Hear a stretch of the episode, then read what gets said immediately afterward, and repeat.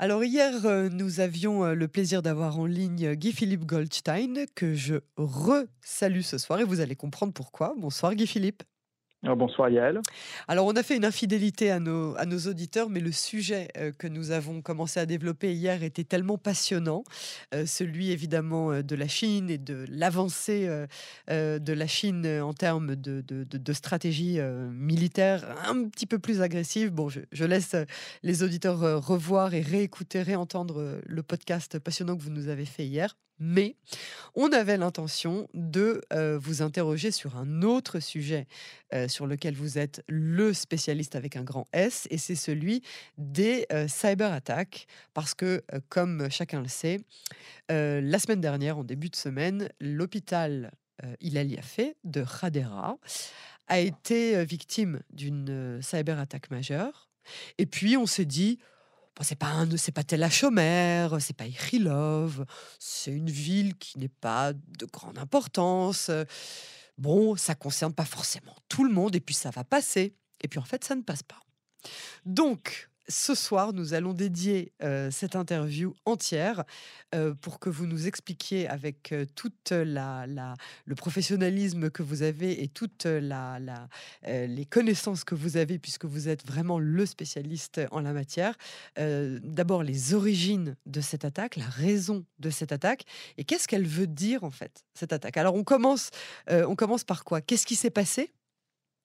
Alors, ce qui s'est passé, ce qu'on commence à comprendre en fait, parce qu'évidemment, euh, lorsqu'il attaque, les premières 24 heures, toujours un élément de sidération, on essaie de découvrir ce qui s'est passé, les choses ne sont pas évidentes, et puis petit à petit, on reconstruit l'histoire. Ce que l'on sait maintenant, parce que l'attaque c'était mercredi, donc on commence à avoir une, euh, une bonne compréhension, on a plein d'informations qui viennent du gouvernement et d'ailleurs qui permettent euh, de comment dire, commencer à mettre de la chair sur, sur ce qui peut se passer, c'est que euh, très probablement, c'est une attaque euh, qui venait entre guillemets de l'extérieur d'Internet. On pense qu'il euh, s'agit en fait d'une attaque à but crapuleux, je le précise. Donc, donc pas terroriste, c'est ça qui est important. Alors, pas de terrorisme. Aujourd'hui, vous savez, euh, il y a euh, beaucoup d'attaques, euh, même de rançongiciels, où on va casser des systèmes, on va les chiffrer, on ne peut les récupérer que si on paye une rançon. C'est des fameux rançongiciels. En fait, il y a, il y a aussi une vague d'attaques où on se pose beaucoup de questions en, Occident, où on se demande si tous ces groupes cybercriminels qui souvent proviennent de pays qui sont très encadrés, très policés, pas forcément dans le sens du terme, euh, comme par exemple la Russie, la Chine ou la Corée du Nord. Hein. si donc si tous ces euh, groupes euh, de cybercriminels organisés entre guillemets, ne sont pas un petit peu aidés dans leur organisation, voilà. Bon, et et, du lien éventuel qui pourrait exister, pourquoi pas, entre euh, des États qui normalement ont des structures policières donc extrêmement fortes et puis qui tout d'un coup laissent la bride abattue sur euh, des groupes cybercriminels qui vont se permettre de dégrader l'activité économique, l'activité sanitaire, officiellement, enfin officiellement euh, sur le papier, uniquement pour raisons crapuleuses. Donc ça c'est une question qui est posée. Ok. dans le cas présent, euh, et, pardon, et, elle, est, elle, est, posée d'autant plus que j'ai euh, listé euh, la Chine, la Russie, la Corée du Nord. On peut également parler de l'Iran. L'Iran qui a attaqué en novembre et en décembre de nombreuses entreprises israéliennes, des entreprises comme, enfin des, des, entreprises d'ailleurs de cybersécurité comme Portnox et puis tout un ensemble d'autres entreprises comme Bezek, comme Clalit, euh, alors là, on est même euh, dans la santé, etc. Avec peut-être l'idée, en fait, de prendre de l'information, la faire fuiter, en fait, de ne pas attendre d'avoir la rançon, alors qu'officiellement, c'était des, euh, des, attaques de rançongiciel, et en fait, de créer une forme de désordre. de dégradation de la vie civile, de dégradation de la vie économique. Bon, ça n'a pas énormément marché, mais on voit là, en tout cas, peut-être aussi des atteintes qui ne sont à nouveau pas d'ordre strictement crapuleux.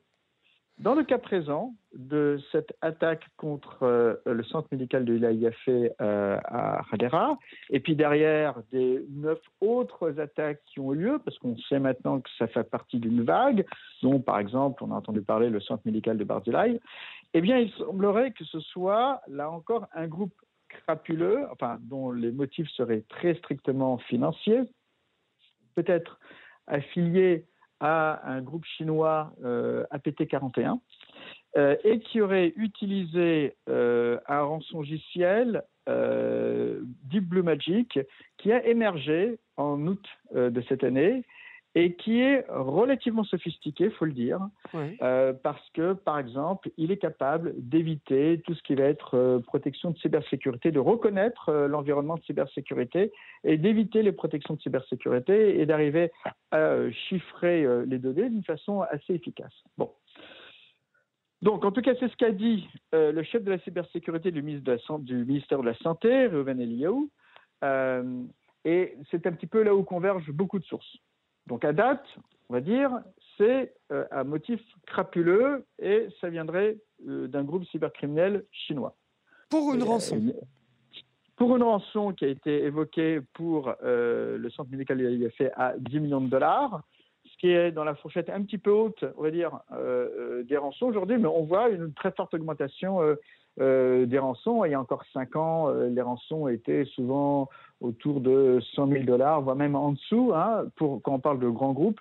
Et puis maintenant, depuis euh, deux ans, on voit ce qu'on appelle euh, le big game hunting, c'est-à-dire euh, la chasse au très gros gibier. Hum. Et là, on va payer des rançons au moins, enfin, on va demander en tout cas des rançons au moins supérieures à 500 000 dollars ou euros. Et puis souvent, on va passer à plusieurs millions de dollars ou d'euros voire même une rançon pour euh, un utilitaire, enfin un logiciel qui est utilisé par un nombre d'entreprises. On a demandé là carrément 70 millions de dollars. Bon, donc. voilà un petit peu la situation. Donc Israël ne euh, paye pas. Hein. De manière générale, la politique israélienne, c'est de ne jamais euh, payer quand on demande une, une rançon. C'est aussi la, politique de nombreux pays occidentaux. Hein. Par exemple, c'est la, doctrine pour l'ANSI ici en France, c'est ce qu'on entend aussi aux États-Unis. maintenant, il faut voir, donc ça c'est ce qui est demandé.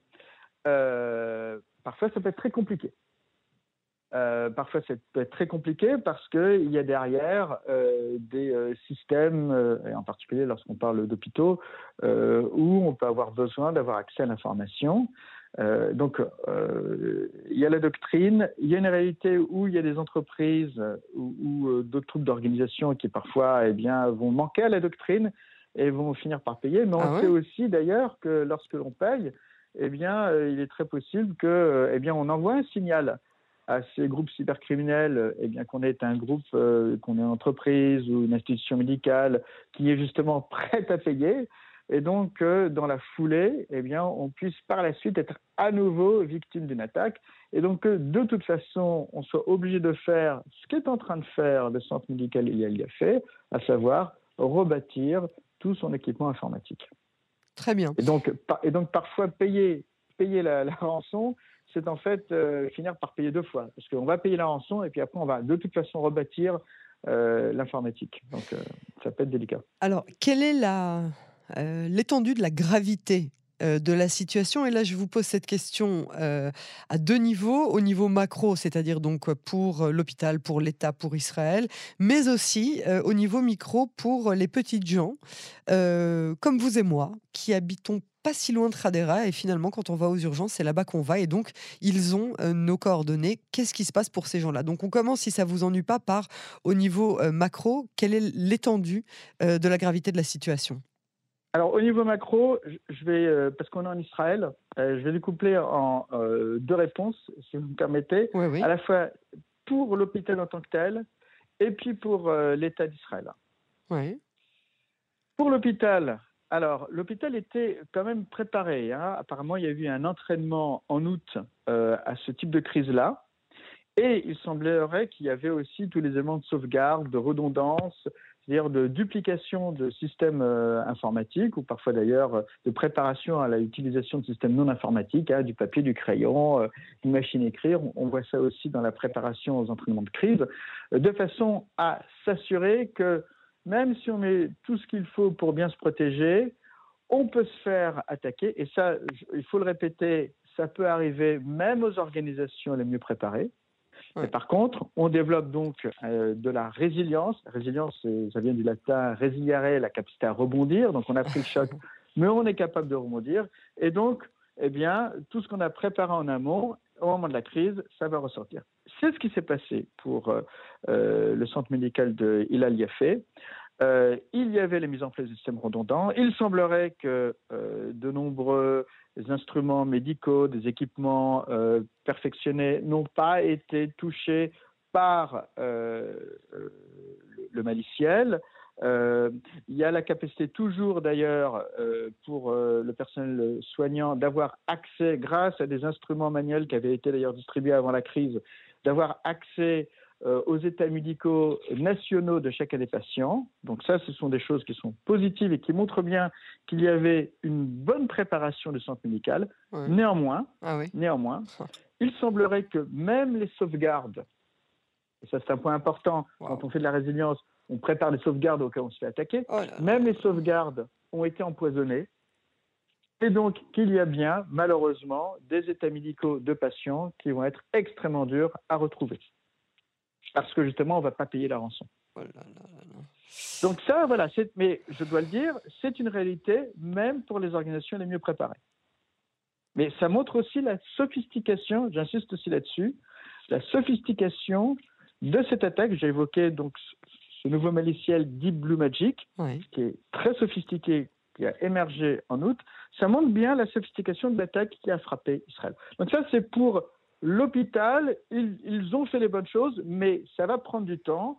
Et ils ont été effectivement impactés par une attaque quand même assez sophistiquée pour un groupe cybercriminel. Ça fait quand même une semaine, hein, euh, quasiment, que l'hôpital euh, n'accepte plus que les extrêmes euh, urgences, les Covid éventuellement, et les, accouchements. Et puis tous les autres patients sont redirigés vers d'autres hôpitaux. Et c'est pas comme si on avait une quinzaine dans la région. donc c'est un peu compliqué quand même. Cette, oui, mais c'est normal, malheureusement. Ça va prendre du temps. Ça va encore prendre euh, combien de temps, à votre avis? Ça peut, prendre, ça peut prendre plusieurs semaines pour un début de retour à la normale du point de vue des patients, entre guillemets des utilisateurs externes. Et puis, ça peut prendre trois à six mois en interne. Ah. D'ailleurs, là, il peut y avoir même des pressions psychologiques parce que travailler dans ce type d'environnement, oh. euh, pour l'état d'esprit, peut être très très dur. Alors, euh, maintenant, au niveau de, du patient, au niveau de. de... Alors, au niveau du patient, et puis je finirai après au niveau de l'État d'Israël. Alors non, alors pardon, excusez-moi. Je, vous laisse terminer d'abord sur ce volet-là. Alors juste, oui. alors c'est important parce que Israël, je le souligne quand même, a une doctrine, on va dire, plus agressive. Euh, pour plein de raisons qui tient, on va dire, à la culture stratégique du pays, dans son environnement si particulier. Euh, donc, à une culture, à une doctrine plus agressive en termes de riposte au cas où, elle, où le pays se fait attaquer sur des choses qui sont très dures. On l'a vu l'année dernière, on l'avait évoqué, lorsque euh, le centre de retraitement des eaux usagées, un centre de retraitement des eaux usagées avait été attaqué par des hackers iraniens, là, avec une euh, velléité clairement État-nation, et qu'il y avait une riposte deux semaines plus tard contre euh, le terminal portuaire de Bandar Abbas en Iran. Bon, on avait aussi évoqué d'ailleurs une évolution officielle d'une doctrine euh, qui avait été euh, porté par euh, le ministre de la Défense Benny avec ses mots à lui lors de Cyber Week ce mois de juillet où il avait dit s'il y a une cyberattaque, si c'est dans le virtuel, Israël se laisse la possibilité de riposter ou d'une manière virtuelle ou d'une manière entre guillemets cinétique, c'est-à-dire en faisant entre guillemets très mal physiquement aux perpétrateurs de, de, ce type d'attaque. Ok? Ouais. Et d'ailleurs, bon, c'est ce qui s'était passé avec une unité de cyberguerre du Hamas euh, qui avait été bombardée euh, lors d'opérations contre Gaza. Donc, ça, c'est une doctrine qui est forte, qui est, on va dire, plus agressive que ce que l'on peut voir en Europe. Et là, on est face à une, forme de première, en tout cas, d'une attaque de grande ampleur contre un centre médical. OK euh, Officiellement, c'est crapuleux. Maintenant, ce qu'il est possible, et ça, ça fait aussi un, peu partie de, la recherche autour euh, des attaques contre les hôpitaux, c'est qu'on peut l'imaginer, eh bien, euh, tout ça ne sera pas absolument neutre pour les patients. Et d'ailleurs, il y a une étude euh, récente, entre guillemets, de 2019, qui montrait qu'aux États-Unis, les hôpitaux qui avaient été frappés par une cyberattaque, dans les 12 mois qui avaient suivi, à cause uniquement des efforts de remédiation, de changer les équipements, changer le logiciel, euh, réentraîner les personnes, bah, tout ça a créé un petit peu de, de disruption. Et résultat des courses, lorsqu'on regardait par exemple le taux de mortalité pour se charger de choses qui sont très urgentes, comme par exemple les infarctus aigus du myocarde, il y avait eu une augmentation de la mortalité dans le traitement d'environ 2 ah. à 4 oh là là là Et donc, vous voyez, c'est eh oui. je le dis, il y a encore beaucoup de recherches et de recherches médicales, hein, euh, euh, peer-reviewed, pour s'assurer qu'on ait des données concrètes sur qu'est-ce que ça fait euh, lorsqu'il y a des rançongiciels qui vont attaquer des hôpitaux. Mais beaucoup de chercheurs pensent qu'effectivement, il y a derrière le fait qu'on va peut-être malheureusement tuer des personnes euh, dans ces situations-là. Ou en tout cas, la mortalité risque d'augmenter. Je dis ça pour poser un, comment dire, un paysage parce qu'il que euh, il sera intéressant de voir comment l'État va riposter. Alors, attention, voilà, quelle, va être justement cette riposte israélienne? Quelle en est À quoi est-ce qu'on doit s'attendre et de quoi Israël est capable? Alors, dites, avant, de me répondre à ça, c'est possible qu'il y ait des dizaines de milliers d'attaques cyber par jour C'est possible ça? Oui, bien sûr, ah évidemment. D'accord, donc je suis Mais pas folle. Après, il y a énormément, alors il peut y avoir même beaucoup plus, hein, et il y en a beaucoup plus contre la plupart des, actifs en Israël depuis très longtemps. Bon. Mais euh, après, euh, il y a une énorme différence évidemment entre toutes ces tentatives et puis le fait qu'il y ait une tentative de temps en temps qui a réussi. Et euh, toute la nuance est là. Et d'ailleurs, on le voit bien avec cet exemple-là, puisque euh, malheureusement, d'une certaine façon, le centre médical de Hila Yafé a servi de canari dans la mine pour euh, les neuf autres centres médicaux qui, eux, apparemment, ont bien protégés. D'accord. Donc, euh, parce qu'il y a aussi des équipes en Israël, évidemment, qui sont euh, sur le coup. Et si, voilà, malheureusement, c'est passé pour l'IAF, pour les autres, euh, apparemment, il y a une protection qui, a été beaucoup plus forte. Bon. Et donc, pour finir sur la question de la riposte, il est impossible de savoir très précisément. évidemment, comment Israël va réagir. Et puis, d'une certaine façon, ça va aussi dépendre de la réaction des pays qui hébergeraient ces euh, groupes cybercriminels. Il semblerait qu'il y ait une demande auprès d'autorités policières de pays étrangers qu'on agisse là-dessus. Et euh, si je puis me permettre, ça ressemble un petit peu à euh, ce qui s'est passé sur une grosse affaire que j'ai évoquée un petit peu en introduction, celle contre un logiciel qui s'appelle Kaseya, et qui a été attaqué, américain, qui a été attaqué par un groupe cybercriminel d'origine russe, Revil, euh, le 2 juillet dernier, avec là une, rançon demandée de 70 millions de dollars. Donc sur un logiciel qui est un utilitaire qui est utilisé en fait par des dizaines de milliers d'autres entreprises. Et donc là où apparemment il y aurait eu entre 800 et 1500 entreprises qui auraient été impactées.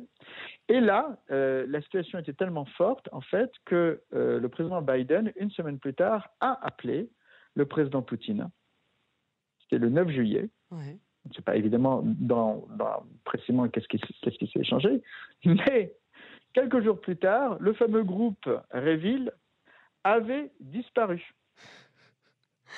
Voilà. Et, euh, Alors une, et une dizaine de jours plus tard, le groupe Kassaya recevait un outil de déchiffrement. Bon, donc on peut imaginer tout ce qu'on veut, mais je pense que la première des choses qui pourrait se passer, c'est effectivement que les autorités israéliennes euh, entrent euh, en relation euh, avec peut-être les autorités du pays, des pays qui hébergeraient ce groupe cybercriminel, s'il était bien identifié, et qui puissent avoir un dialogue franc sur les choses à faire pour mettre fin à, cette, à ces cyberattaques. Alors, euh, maintenant que ça, c'est euh, entériné, on, sait ce, dont Israël est, capable et on, sait ce qui peut euh, arriver. Est-ce que d'autres institutions israéliennes, est-ce que d'autres hôpitaux sont en danger? Oui, évidemment. et d'ailleurs, en danger réel immédiat, c'est-à-dire à, cause, peut-être peut que je ne sais même pas si, si ma question a, a un sens, mais est-ce qu'à cause de cette cyberattaque, à cause de celle-là, d'autres, de, façon intrinsèque, d'autres institutions sont, sont en danger à l'heure où on parle? Alors, euh, on voit souvent, en fait, ces phénomènes de cyberattaque arriver par vagues sur, on va dire, les mêmes industries ou les mêmes zones d'activité. Et typiquement, d'ailleurs, c'est ce qu'on vient de voir. il y a fait, et puis derrière, neuf autres hôpitaux centres médicaux.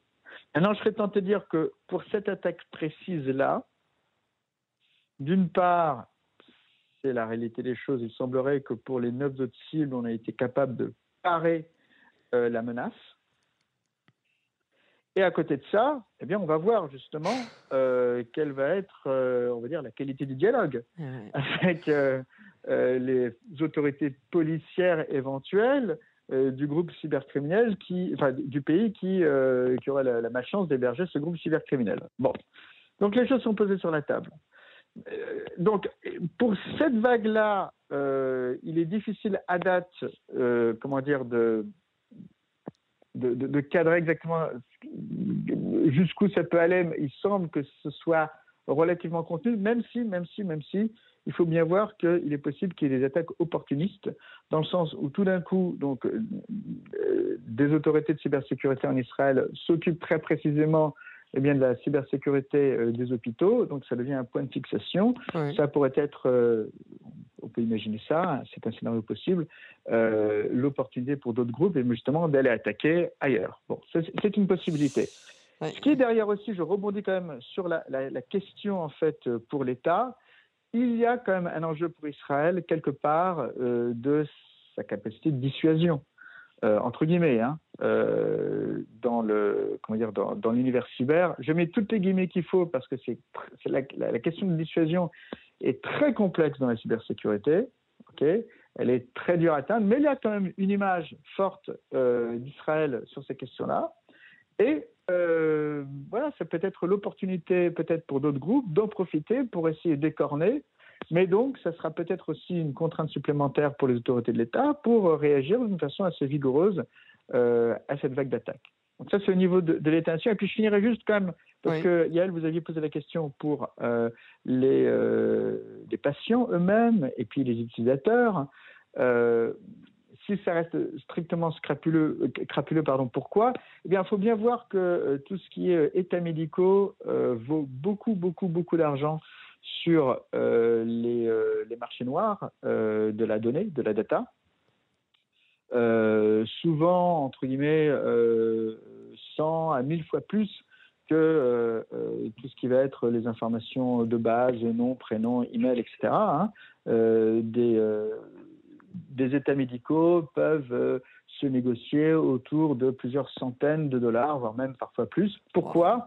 Parce que souvent, ils sont très très bien renseignés, c'est normal, c'est des états médicaux, donc ça touche directement à la santé du patient, donc le patient, il va dire la vérité. Eh oui. Euh, et ils sont très précis. Les informations financières liées à ça sont également très précises. Et en plus, on peut même avoir accès à l'information eh bien, de tous les parents, euh, les proches, la filiation, souvent renseigner la filiation, etc. Donc effectivement, eh bien, euh, ça vaut, euh, ça vaut beaucoup d'argent, tout ça. Ça vaut beaucoup d'argent. On n'est pas sorti euh, de l'auberge. Euh, en tout cas, euh, merci beaucoup, Guy-Philippe Goldstein, pour ce décryptage, ces explications, cette analyse, qu'on puisse enfin comprendre en quoi cette cyber-attaque de l'hôpital Khadera et d'autres hein, qu'on a eu jusqu'à maintenant ont été vraiment ont impacté donc Israël et puis du coup chacun de nous. À très bientôt sur Canon Français. Avec grand plaisir. Au revoir, Yael. Au revoir.